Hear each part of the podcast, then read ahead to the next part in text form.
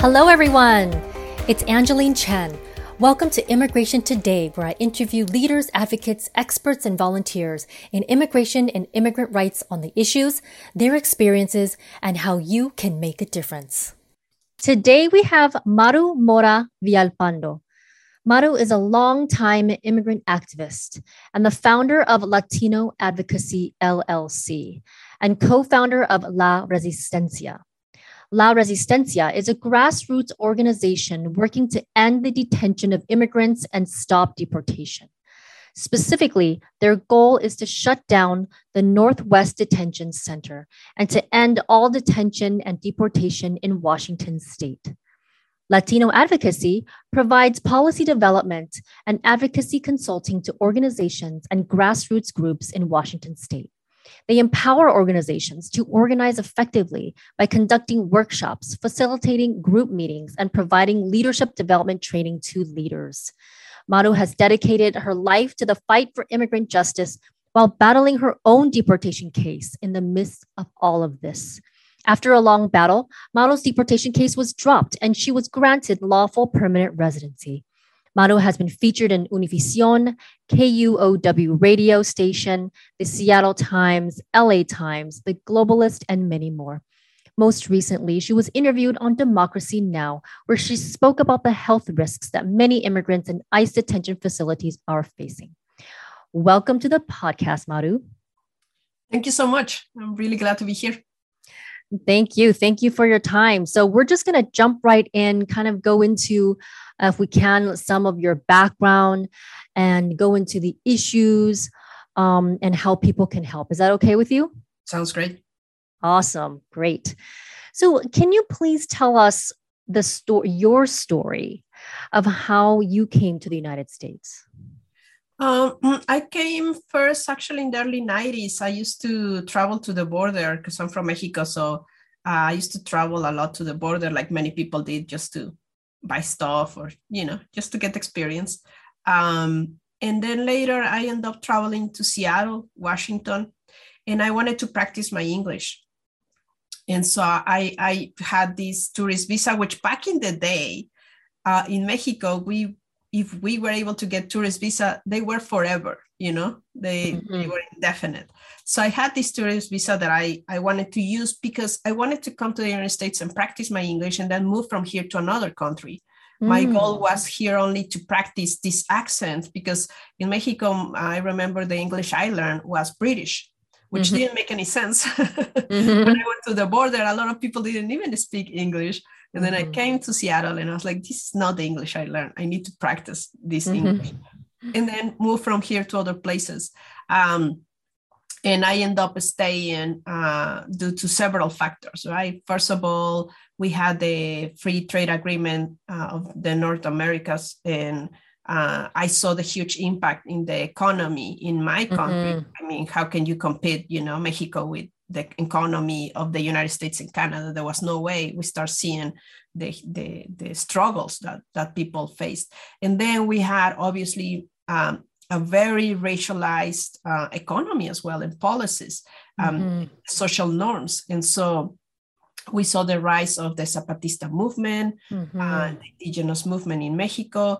And uh, we also saw the escalation of the organized crime Uh, mm-hmm. taking over politics. And so, because since I was little, I got very involved in politics, I, I really got afraid that, um, you know, I, I would not be able to do what I wanted to do, to be involved in politics and be alive in Mexico. Mm-hmm. And so that's why I saw the United States as, as my point of, of uh, travel in other places. And so, but I, I got stuck in the United States because of the change in uh, of the immigration laws in nineteen ninety-six.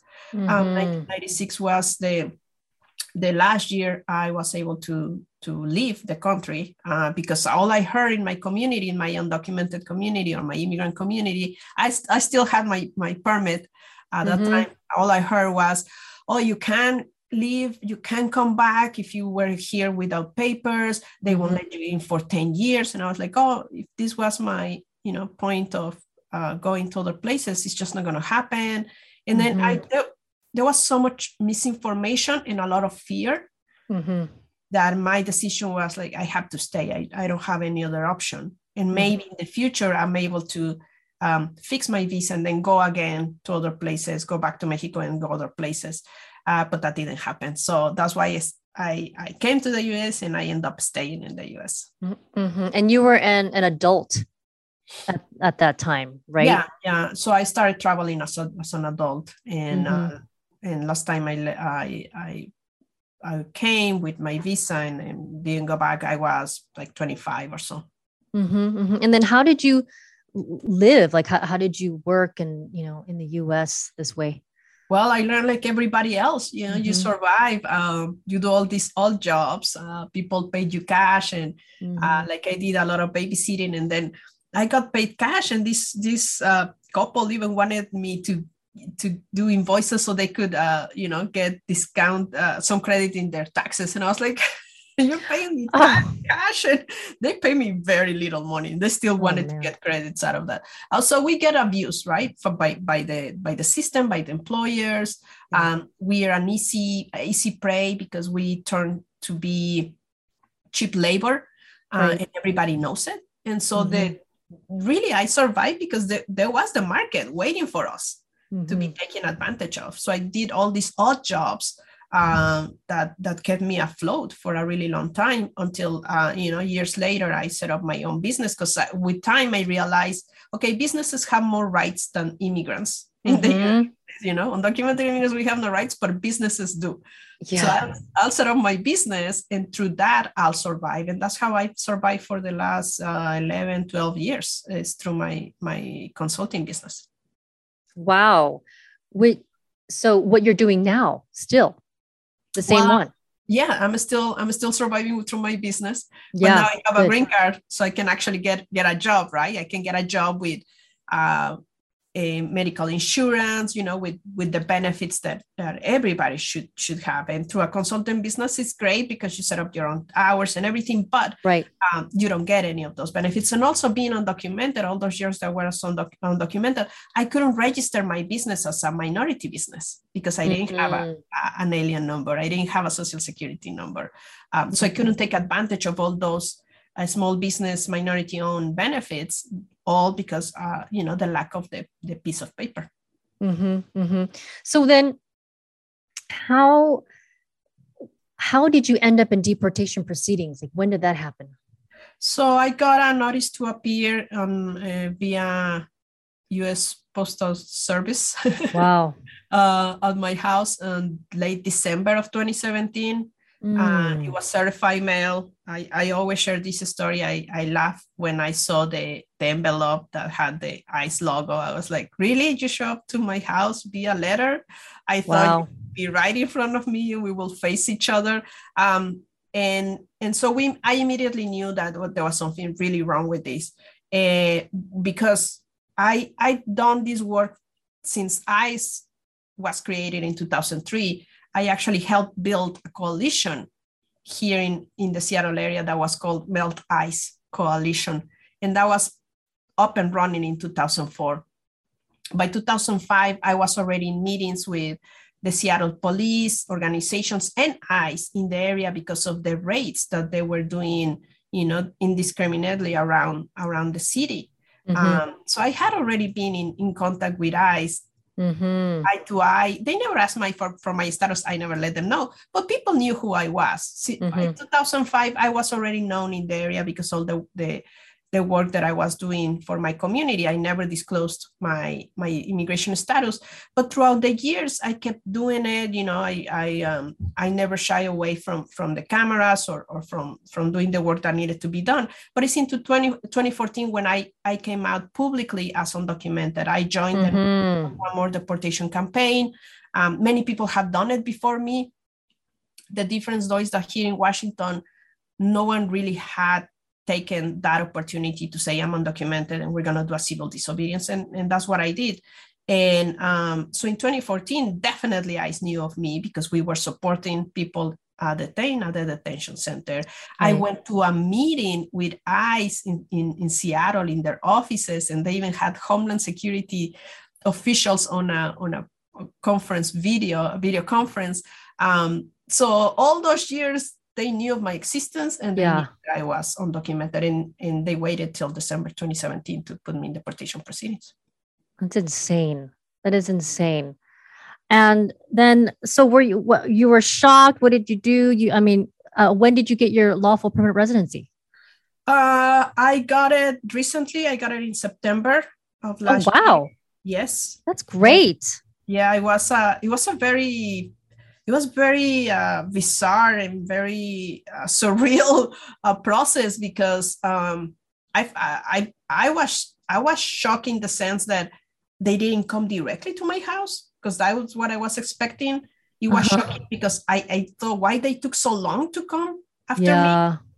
And I was angry that um, they made my daughter cry, because my daughter was the one that opened the, the letter and started crying. Aww. So um, that, you know, as a mother, I just cannot, cannot allow anyone to do that to my child. So yeah, we uh, part of our work has always been to to highlight people in detention. You know, we, we believe that no one should be detained. And that is our responsibility for those of us outside, regardless of status, immigration status, to do something to end the detention of people mm-hmm. and deportation of people. And so we, I felt, and my daughter felt, that we needed to take my case as part of the fight, as mm-hmm. part of the movement. And so we pushed really hard, and we say, no, we're not going to ask for asylum. We're not going to ask. We're not going to beg. We're not going to ask ICE for anything. We're actually going to do the opposite. We're going to come after them. Mm-hmm. And so the process for us was was kind of new. And we, the people that we, we invited to join this this this team to fight against ICE, everybody also kind of didn't know, how do we fight against ICE instead of asking them to let us stay. So we mm-hmm. we did a lot of motions against ICE. You know, first we say this is an illegal process, because um, we actually were able to locate the I two thirteen, the form that ICE needed to send to the judge to begin my deportation proceeding. Uh-huh. Uh, and so the form said, you know, Maru is well known. Uh, is uh, she does anti-ICE activities, and she does Latino uh, advocacy mm-hmm. projects for her community. As Three of the two of the three excuses to put me in deportation, and the other one is she overstayed her tourist visa. So when I read it, I was like, I didn't know that being in, against the work that ICE does and doing work for my community were reasons to put someone in deportation proceedings. So we submitted wow. that motion, but it was denied. And then we submitted motions like, we want ICE to show to my court hearings, why I want to hear from them, why they began the process against me. Mm-hmm. You know, I didn't have any of the triggers to begin a deportation proceeding. So all our motions were denied, were denied. But at some point, the judge agreed that my daughter was about to turn twenty-one. She's a U S citizen. She, she could petition me. Mm-hmm. And he gave us that time uh, to do that. And so she did submit the petition. It was approved. Uh, and then with time, I just did the, the regular process that most people do for a green card yeah. through their family, direct relatives, right? But it was still on the other uh, parallel, the, the the deportation proceeding kept going. So, uh, but it was also slow at the same time. Me as, you know, over a million people were waiting for mm-hmm. court hearings, and then the pandemic hit. Um, and then and then Biden wins. And that's when we felt, uh, okay, this is our chance. And I'm part of a big network of Latinx groups called Mi Gente that mm-hmm.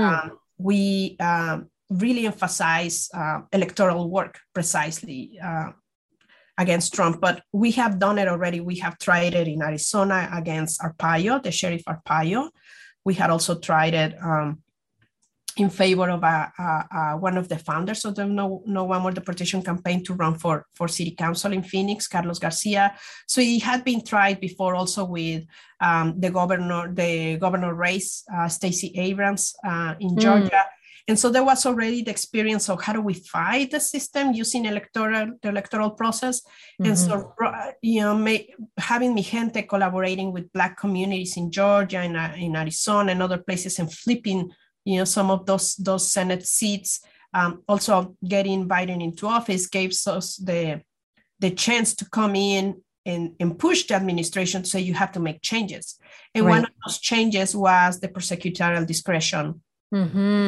And that home, the, the Mayorkas, uh, director of Homeland Security, issued on September thirtieth of last year, that we fought really hard, and we were really happy to see that memo that says, okay, not because you have a criminal record makes you um, a priority for deportation. ICE, mm-hmm. when you have someone like that, you have to take into consideration all uh, mitigating factors, such as, you know, how long ago was the sentence? Um, has there been re- rehabilitation? What is the impact on U S citizens if this person gets deported? All those things came from our fight. And so mm. once I, I get my case, finally get to be heard, it was scheduled to be heard in October of twenty twenty-one, after many delays, uh, we felt that actually the issue of the memo was a good chance to prove that ICE has this power that they don't use and we have to force them.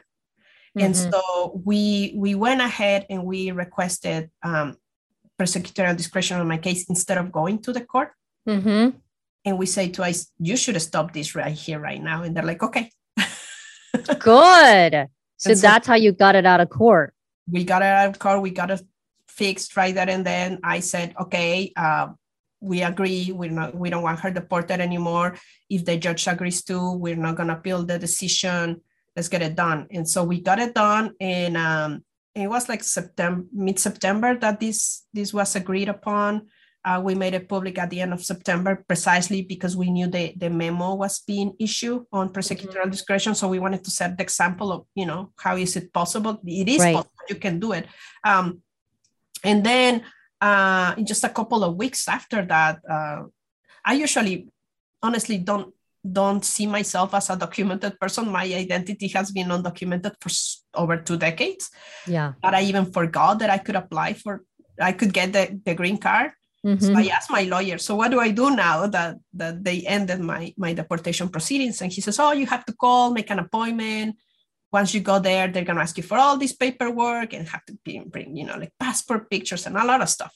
And then mm-hmm. they're going to send you another, some items. And then maybe it could take two weeks to six months, but usually takes, it doesn't take six months, but it doesn't take two weeks either to get your green card. So could be anything in between there. So I show up, I actually got the appointment quickly. And I show up to the Homeland Security officers in the area, and they immediately said, oh, this is, it's all approved. They only asked me for two paper, uh, for the paper that, you know, the judge decision and my, my passport. Yes. Before anything else. And they just said, um, it's all approved. You will get it in less, in two weeks. And the, the guy that, that uh, was taking down my information kept saying, I can't believe it. I can't believe it. I've never seen anything like this. And I was just thinking they really want to get rid of me. Um, and, and yeah, and actually less than two weeks, I, I got the green card in, in the mail directly to my house. That is amazing. That is amazing. They, yeah, I mean, you're incredibly fortunate to have this background and all the support around you and, and you know, being who you are. And, but imagine all these people who just are in proceedings, have no idea what to do, right? No attorney representing them and just super lost. And um, you got to experience on your own how complicated it is, even from the beginning, trying to get these motions and trying to, you know, fight the I two thirteen, things like that, and just getting denied, denied. And but congratulations. And, and, and also on the prosecutorial discretion policy, that's just a huge, huge win for everyone. Um, yeah, this is, that's, that's fantastic. Thank you for, for that story. So let's go back a little bit, because I know you're in proceedings in twenty seventeen. You just recently became an L P R, and you already, you mentioned in two thousand, early two thousands, you were already building a coalition and working with ICE. When did you start becoming an activist and wanting to help immigrants? Like, when does that start help, happening in your life? Well, I I kind of, um, I always make a distinction between activist and community organizer. Mm-hmm. And I don't see myself as an activist. I think an activist is someone that um, finds an issue in their life and they feel uh, compelled to do something about the issue. I think that the difference is that I I came into the United States already politicized. I was already involved in my country. Mm-hmm. Since a very early age, I was involved in um, supporting Uh, work stoppages. Um, mm. You know, I, I I got lucky. I, I, I think it was lucky of me to grow up in the city. I grew up seeing so many social movements merging, uh, so many opportunities to, to do community work. And also I got lucky to, to be in the schools that I was at in Mexico that were built on um, out of the uh, student movement of the nineteen sixty-eight, uh, mm. where they, these students and this, this generation built a new educational system, public educational system in Mexico, uh, based on popular education. And so I went to schools, uh, high school and college, that um, was only four hours of schooling, and the other four hours you were supposed to go back to your community and do work.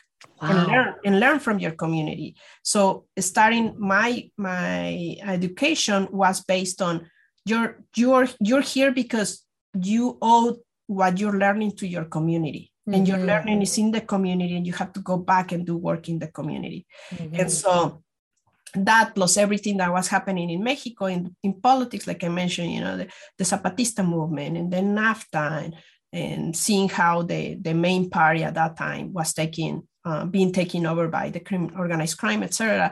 It just, when I came here, I I came politicized, but then I realized immediately because of the nineteen ninety-six law changes that I was joining a huge community. All of a sudden, there were millions of us undocumented.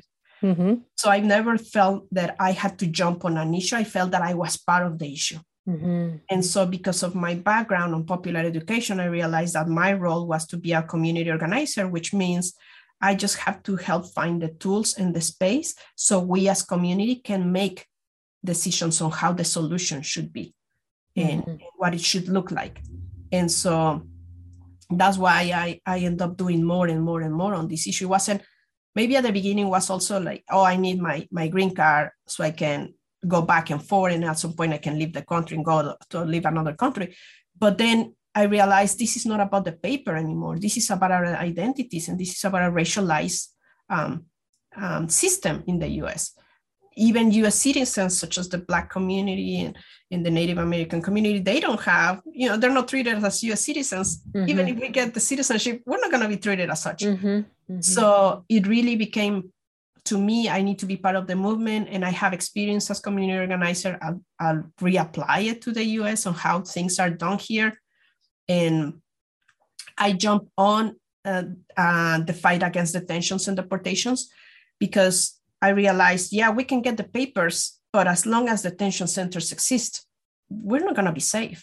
Mm-hmm. So it need to it needs to be a two-way strategy, right? For one, yes, we need citizenship, but we also need to undo ICE altogether. We need to end uh, detentions, and we need to end deportations. Mm-hmm, mm-hmm. No, definitely. So that's a great segue. Let's start talking about La Resistencia. Um, tell us a little bit about that, uh, what that group does and how it was formed. Um, so it was formed in twenty fourteen uh, after I had organized a civil disobedience outside the detention center in February of twenty fourteen, where we stopped deportation buses. buses. We made it public. You know, I came out mm-hmm. uh, publicly as undocumented. Uh, less than two weeks later, we get calls from, from the detention center, from relatives, from media saying, hey, people are on hunger strike. Um, mm. They're reaching out to you. They know you're the one that, that did the civil disobedience. They want, they want to talk to you. And mm. so we started communicating with people in detention, and they say, we're on hunger strike. We want you to make it public. Um, you say you're with us, and you say that you want to end detention and deportations. Do it. mm-hmm. So we were tasked by people in detention to be the opening of that public campaign, right? So mm-hmm. it wasn't the first time that hunger strikes happened in the detention center. I knew of several hunger strikes before that, but there was never an infrastructure outside to support it. And so we had to build it. And that's how Resistencia came to be, because we had to respond to this, this ask by people detained. Um, mm-hmm. And so I, I pretty much ran, it was my phone answering twenty-four seven for four wow. years. Oh my God. Uh, you know, all the calls from the detention center, organizing with people in detention for, for them to let me know we're going to do a hunger strike. We're going to do an action at the yard. You know, we're not going to go to the yard, or we're going to go into the yard and we're not going to come back. Um, you know, someone was taken to the hospital, they beat up a, a person in, the, in in isolation, and they sent him to the hall because all mm. those things, I had to be the one taking the information, pass it on into other other volunteers. We're all volunteers. Mm-hmm. And it wasn't really till twenty nineteen that I realized this is not sustainable. This is right. Not continue. It so, took you five years to figure that out. Five years. It took me five years because the people that were volunteering with us were not experiences experiencing mm-hmm. what we were experiencing. You know, they're all I people see. With privilege, and sure. so they, they could leave and and and, and come and back and. Sure. Um, and I tried to organize people as they were being released from detention, but you know they were trying to rebuild their lives. Yeah, survive. So we never, yeah, we would never see them again. And it was in twenty nineteen when I said, okay, enough is enough. We mm-hmm. need people that are the families, and we need people that have been released to actually do this work. So mm-hmm. I re- started recruiting really, really hard. I, I had a very clear plan. I said, this is how we're going to do it. I need to find the right people. And then the, the pandemic hit, right? In oh, March gosh. twenty twenty. But actually, it was easier because now I have all these phone, phone numbers. I start calling people. I send them tutorials of how to uh, use Zoom. Mm-hmm. You know, WhatsApp, I, I started organizing through WhatsApp, and all of I moved everybody to Zoom. And out of thirty, forty families, we have ten that are mm. still here since then, that have taken the leadership, they have taken the oh, wow. responsibility. We also have people that were released that are now part of the leadership. So January twenty twenty-two, we're set with a group Um, of leaders that have experienced the system or are currently experiencing the system because of their relatives still being detained. And they're the, they're the ones are in the answering the phones. They're the ones communicating with legislators, with lawyers, with, you know, they're, they're setting the strategy. So I finally moved to a, a point where I know I'm okay. You know, I don't, mm. I, I'm not in the same level of risk as the rest of them. So mm-hmm. it's my time to start facing out from leadership. So I'm not going to leave Resistencia, but I'm going to leave the, the leadership so they themselves can run the organization. And I'm just, you know, as a consultant, let's mm-hmm. say, to, to Resistencia, because, um, again, I don't want to be that person with privilege that can just leave and come back whenever they feel like it. You know, right. Leadership should be people that are are facing the, this monster and know how to how to end it. Yeah. Yeah. No, that's, that's amazing. So it, that... to just empower the people who were affected and to put them in leadership positions, it's that's really the best way. Um, what what does the group do now? The group is really focused on uh, making sure that the law that we helped pass in um, last year, in April of twenty twenty-one, H B ten ninety, that prohibits um, private prisons and detention centers for profit for adults to operate in our state. It's, mm. you know, it's maintained. Um, GEO, the owner and, and operator of the detention center here, filed a lawsuit against H B ten ninety. Mm-hmm. So we want to make sure it remains. And the, this place won't be allowed to renew their, la- their contract once they uh, expire mm-hmm. in twenty twenty-five. But we believe, and we also seen that the Attorney General of Washington State agrees with us, that we can shut it down earlier, because it's a federal contract. And so as any federal contract needs to be approved, reapproved every year through the uh, the budget that Congress Congress needs to approve every September, right? Mm-hmm. So we believe that, you know, if it's not, if it wasn't last year, maybe this year is the year to shut it down. Um, so we're looking also for ways to impact their, their, their pockets. You know, it's a private detention center. They, right. All they care about is money. So we were able to get, after many, many years, um, uh, a lawsuit that was filed by private, uh, a private law firm and by a separate one by the Attorney General against the detention center for employing people only for a dollar a day and not paying them the minimum mm. wage. And so here in Washington State, the law says it doesn't matter if you have papers or not. You work, mm-hmm. you have to get paid. And the minimum wage it has to be paid, which at that moment was thirteen dollars and sixty-nine cents per hour. And so now in October uh, last year, that, that was the decision of the jury and the federal uh, judge. They say, yes, GEO must pay the minimum wage, and they should pay also, you know, after some back and forth, twenty-five million dollars to everyone that worked there from twenty fourteen to twenty twenty, twenty-one. So we want to make sure that that's done. And mm-hmm. so, you know, they, we want to hurt their pockets, so they have to close. So it's H B ten ninety, is the lawsuit. And then it's the, the, the situation, right? The daily situation at the detention center. So the, the COVID cases, the lack of, uh, you know, sanitary conditions, uh, the medical neglect, um, mm-hmm. the abuse of, uh, you know, people detained, et cetera. So it's a combination of different elements that, that we're working on to shut down the detention center. And amongst all of these, we take on what we call individual cases. Mm-hmm. We highlight people so uh, they're free, they're released from detention because of COVID. Um, the prosecutorial discretion, we actually filed as prosecutorial discretion for one person that was denied. Um, and so we want to we want to continue pushing for release, but also to emphasize that we can't trust ICE. They're not going to do the right thing ever, because they mm-hmm. weren't built to do that. They were built to just, you know, hunt down our communities and deport us um, and make money on the way there for them or for, for you know, private corp- companies, because they keep getting more money every year in Congress for their budget as well. Mm-hmm. Um, although detentions are lower, right? And if you see ICE detentions are lower than ever, um, in comparison to C B P, for example, the Border Patrol have higher detentions right now than, than ICE does. How come are they getting more money than years prior? Mm-hmm. Um, so really our intention is we shut down the detention center here, but we want to we want to really uh, dismantle the entire agency. And it's it's just different ways of how we go about it, parallel one of each other, and then they're mm-hmm. mixing, you know, they're converging at some points. But the goal is always to shut down the detention center first. Mm-hmm, mm-hmm. So let's talk a little bit about the Northwest Detention Center that you you, you do focus on. I know you work on more than that, and and um, but uh, I believe Northwest Detention Center is closest to you guys, right? Um, can you give us a little bit of facts about what's going on there? How many immigrants are detained there? And you mentioned a little bit about the conditions in COVID. If you can go into those um, details too, that'd be great. Yeah, so the detention center actually has a capacity for two thousand people.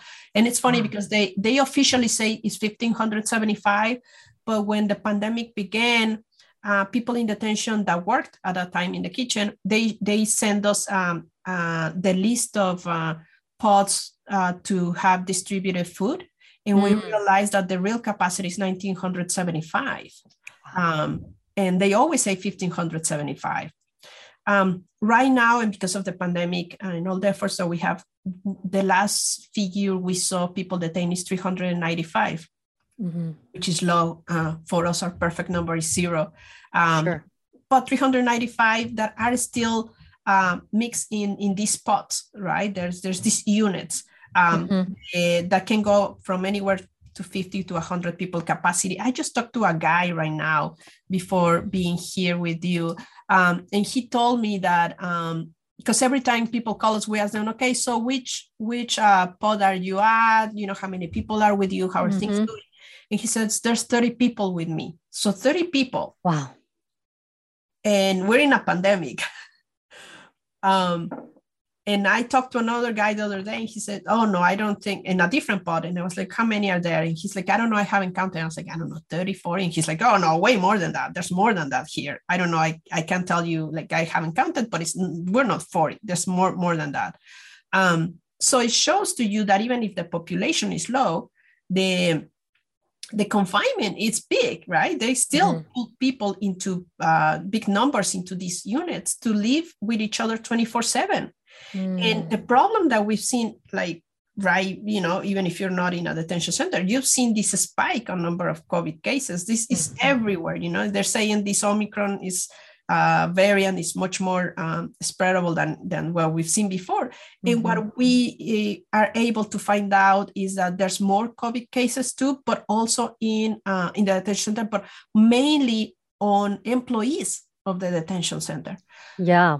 So the reason why we're able to find out that is because there was a lawsuit that was filed in May twenty twenty that is still pending. And part of that lawsuit, uh, well, it was filed because this legal organization said um, to the judge, hey, you should release people that are vulnerable to COVID nineteen. The judge has not agreed with us. Um, But part of the lawsuit says ICE is to notify the judge within twenty-four hours of a COVID case. Mm, that's the only reason. Yeah, right. Have, yeah.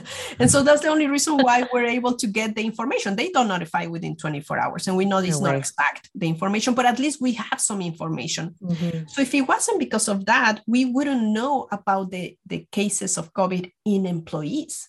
Mm-hmm. We would probably only know about uh, people detained. Mm-hmm. And people detained are not told anything, even when they turn out to be positive. They don't know because they're only moved to isolation. Um, or they're tested, you know, the, there's all these cases lately that have been happening, and I'll give you the numbers in a sec. Um, people say, well, they came and tested us and they left. They didn't tell us anything. They came back, yeah. they tested us again, and they left, and we still yeah. don't know what's going on. And they, they took one person. We believe that person is positive. Now we're all afraid we're positive. We don't mm-hmm. know what's going on. So if you imagine being already incarcerated with the uncertainty of what's going to happen with my case, I don't mm-hmm. have a lawyer. My family doesn't have money to send me anything to survive in here. My mm-hmm. family also has COVID. I have terrible, horrible uh, food here. Um, and I suffer already, you know, these underlying conditions uh, that make me vulnerable to COVID nineteen. And they don't tell me anything about what's going on here. Can you imagine the level of stress? It's yeah. huge. And so what just, just in during this month, um, the month of January so far, you know, about two weeks into halfway into January. Yeah. There's been uh, nine cases of uh, people detained with COVID, mm-hmm. um, twenty cases of guards, GEO guards with COVID, and four ICE employees. One of them that works in the, in, oh no, two cases. No, no, no. Yes, I'm sorry. Four cases of ICE employees and one of them working in the medical unit. Oh my gosh. That's just, you know, what, what we have so far in January. And that's not counting December and not counting the rest. So the number of employees surpassed with COVID surpassed the number of people detained with COVID. Mm-hmm. And that's what people in detention have told us again and again. The reason why we get COVID is because of the ones that come in into the detention. Sure. Center. Sure. And and then are they, but if, I mean, are are there are there masks in there? Are they using the right masks? Are they are they vaccinated? Is there any of that? Well, cleaning. You know, uh, good, good, good questions. Thank you, thank you, Angeline, for those questions. Because, um, well, let's start with masks. You know, the the detention center here shut down to social visits in March twenty twenty. Mm-hmm. People in the ten- in the detention center staged Uh, an action in the yard, in one of the yards in the back of the detention center, where we went and took um, aerial photos. They spelled S O S oh. in April fifteenth of, of twenty twenty. So sad. And they did that to say, we have no masks, there's no social distancing. You know, yeah. we tell ICE, how do you expect us not to get sick? And all they will tell us is, well, you know, you sleep head to head. Well, just move around and then you're not head to head, oh you're feet God. to head. Um, and so once they did that and we published the pictures, then GEO started distributing masks, and they only distributed the masks two to three times per week. So mm-hmm. people were expected to reuse their masks, the regular blue, you know, disposable masks for mm-hmm. two days, for three days. Um, guards were not uh, um, required to use masks until mm-hmm. we start. Um, you know, we, we do video calls with people detained, and we show pictures where people were talking to us, and in the back, there's a guard walking by with no masks.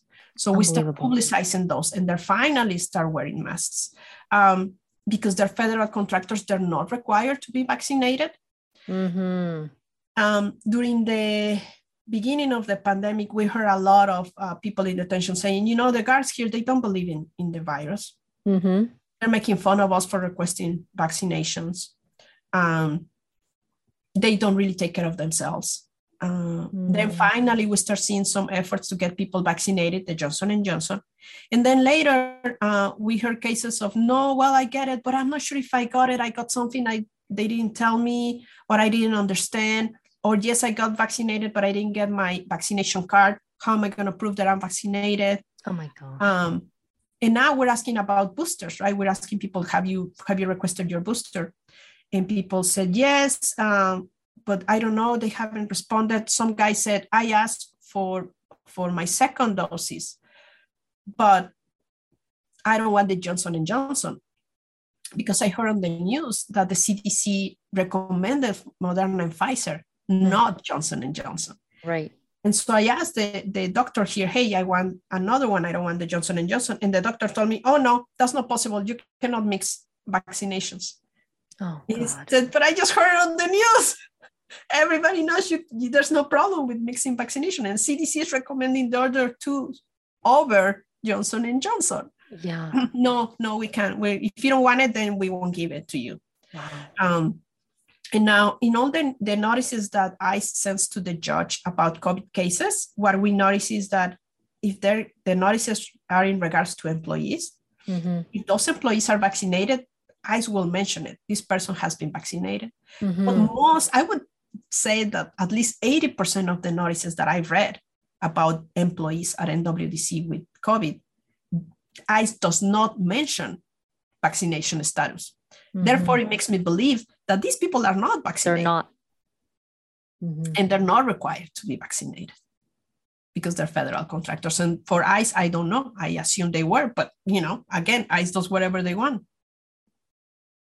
I can't believe it. I mean, I mean, I believe it. It's, it's just so, it's so awful. I mean, even for themselves, like even for the, just the guards, I guess it's because they don't really believe it or they think they're healthy. And if they get it, they get it. And of course they can care less if the detainees get it. Um, it's, it's so sad. So what, what can people, or, or what can people do to close these detention facilities? Uh, well, it's not help? easy.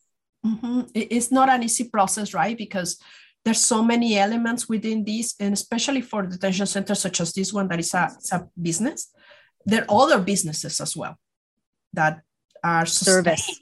Yeah, they're sustained by by people being detained, and so it takes a lot of of years and efforts and different strategies to get it done. For us, like I say, it was state legislation plus a bunch of lawsuits that have been filed, uh, the, the exposure of, uh, you know, the, the conditions every day, um, supporting people's actions inside the detention center. Uh, it's really a, a full-time job for all of us, and we're all volunteers.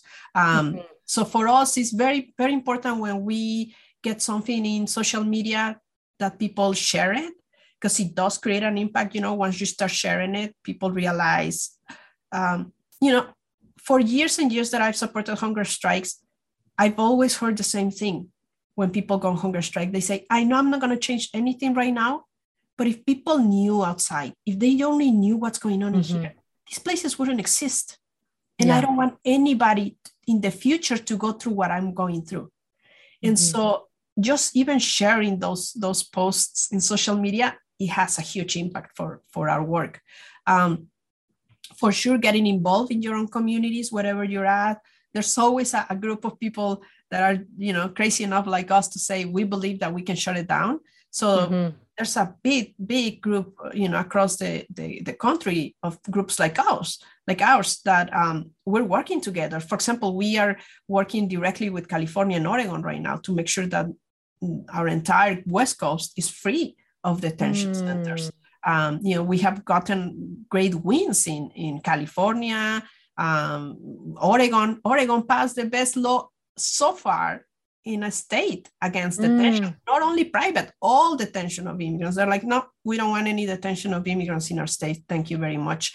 Wow. Um, so joining those local efforts um, and supporting our work uh, for sure. You know, we're going to be uh, celebrating our eighth anniversary in March, and we're going to have wow. a a celebration. We're going to do a fundraiser because we're all volunteers. Yeah. Uh, you know, we, we don't want to make money out of this. That's not yeah. our job. We, we want to, we, when we created Resistencia and we agree with it one detention centers, um, we build it as a campaign. And so we want to mm-hmm. win the campaign and say, okay, we're done with this. Now we're going to move to another thing, but we don't want to create jobs out of this. We don't want to, mm-hmm. we don't want to be doing what others do of us, right, to make money out of our own misery. And so we depend on, on donations big time. That's, you know, that's it. We we have survived all these years on donations, and we will continue until we shut it down. So people are invited on, on March sixth. We're going to have a virtual and a small, small in-person uh, event, mm-hmm. only for a few, because we want to be safe with COVID. Sure. Uh, But, but uh, people don't have to wait till March sixth. They can also send us uh, donations through our, our PayPal in our website, or, you know, mm-hmm. get in touch with us through social media. Um, and if you're in the area, if you're in the Tacoma area, we always need volunteers. And even if you're not here, like if you have communications, you know, or arts skills that you want to share with us, interpretations, translations to mm-hmm. different languages, not only Spanish, we always welcome new volunteers for sure. Yeah, no, thank you so much. We're definitely going to post that in our um, in the in in the bio, um, your links, uh, and uh, we'll mention the fundraiser as well. And you said a couple things that um, were really important. You know, one is the posting for social media. Like, I know exactly what you're talking about because um, I'm a co-founder of a, also a volunteer group called Rise to Reunite, to help reunite the families that were separated at the border during the zero tolerance policy. And anytime when somebody posts something, like shares our post, we're like, yes, like you don't understand how just, if you just click share on Facebook, or you just repost or post on story on Instagram, it makes a huge difference, because those people who are following you, we don't know. And it's just free exposure. So I know exactly what you're talking about. Second thing is, you know, just learning what other states are doing is so important. I'm in California, I'm in Los Angeles. Um, I, you know, obviously it's, it's, it's, there's a huge network here, a lot of work to be done here as well. Um, but learning what everybody else is doing and working together, teaming up. And now I know you, right? Now I know La Resistencia. Um, I think that's the only way that we could really stop all of this. Um, and people sometimes ask, like, well, what is the alternative? If you don't detain these people, what is the alternative for these immigrants? Freedom. That's it. Exactly. That's, there's no need to detain anyone. That's the point. That's the point. I tell them is that they're not criminals. They don't have to be in, yeah, be detained at all. And, um, And some people just don't realize it, that, you know, what they crossed illegally and they have to be detained. I'm like, what do you mean? You know, these families are just trying to seek a better life. Um, these families have other people in their lives who live in the area, who, you know, do have status, who will take care of them. They do not need to rely on the federal government to house them.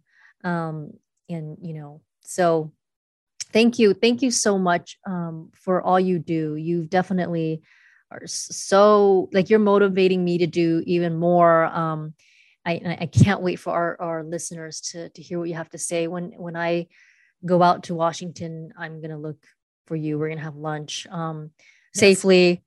And whenever I meet people out there, I do know people, I'm going to send them to you to help. And, you know, for people to help, they could help remotely anyway, right? So anywhere in the country, or mm-hmm. um, interpreters, all of that. Um, So looking forward to it. Um, love to have you on again in the future. Uh, keep, you know, keep going, keep, you know, work, keep doing what you're doing. Just don't burn out. Um, and, and, you know, we're, we're definitely going to connect uh, more and build a relationship to see how we can help you guys too. So thank you. Thank you so much. No, thank you for the opportunity. And yes, yes. Let me know when you're in Washington. Happy to host you. And um, yeah, uh, you know, we always take the opportunities. We need these spaces. Um, this is how the movement is built, right? It's through exactly. those those connections that you mentioned, those spaces that we don't have. Um, like you said, the, the social media has become such a huge part of our lives. And mm-hmm. being a volunteer organization, we don't pay to promote any of our Our, of our things. Mm-hmm. um, we really rely on people, on the community to to get us where we need to get. And, you know, we're, like I said at, at some point, I mean, we're crazy enough to believe we can do it. And we have proven mm-hmm. that we're able to do it. So it's not, it's not impossible. It is so possible. It's just, imagine if everyone get together and then we do this, we would have won, you know, years ago. Yeah. but we can still do it. And, and we hope that people join us. Again, if it's, if it's not here in Tacoma, in your own areas, in different parts of the country, at the end of the day, it's our responsibility, because if we let this continue happening, you know, sooner or later, it hits us all. And the idea is that no one has to go through any of these terrible experiences. Absolutely. No, I can't wait for it to happen. It, it definitely is possible, and it is going to happen. I feel the movement. Um, I see, I hear the movement, um, and it's it's going to happen. Thank you so much for your time, Maru. Thank you. Thank you.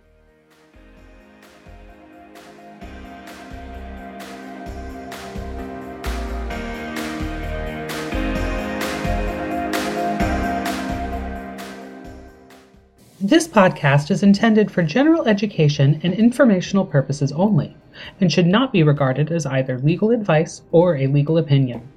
You should not act upon or use this publication or any of its contents for any specific situation.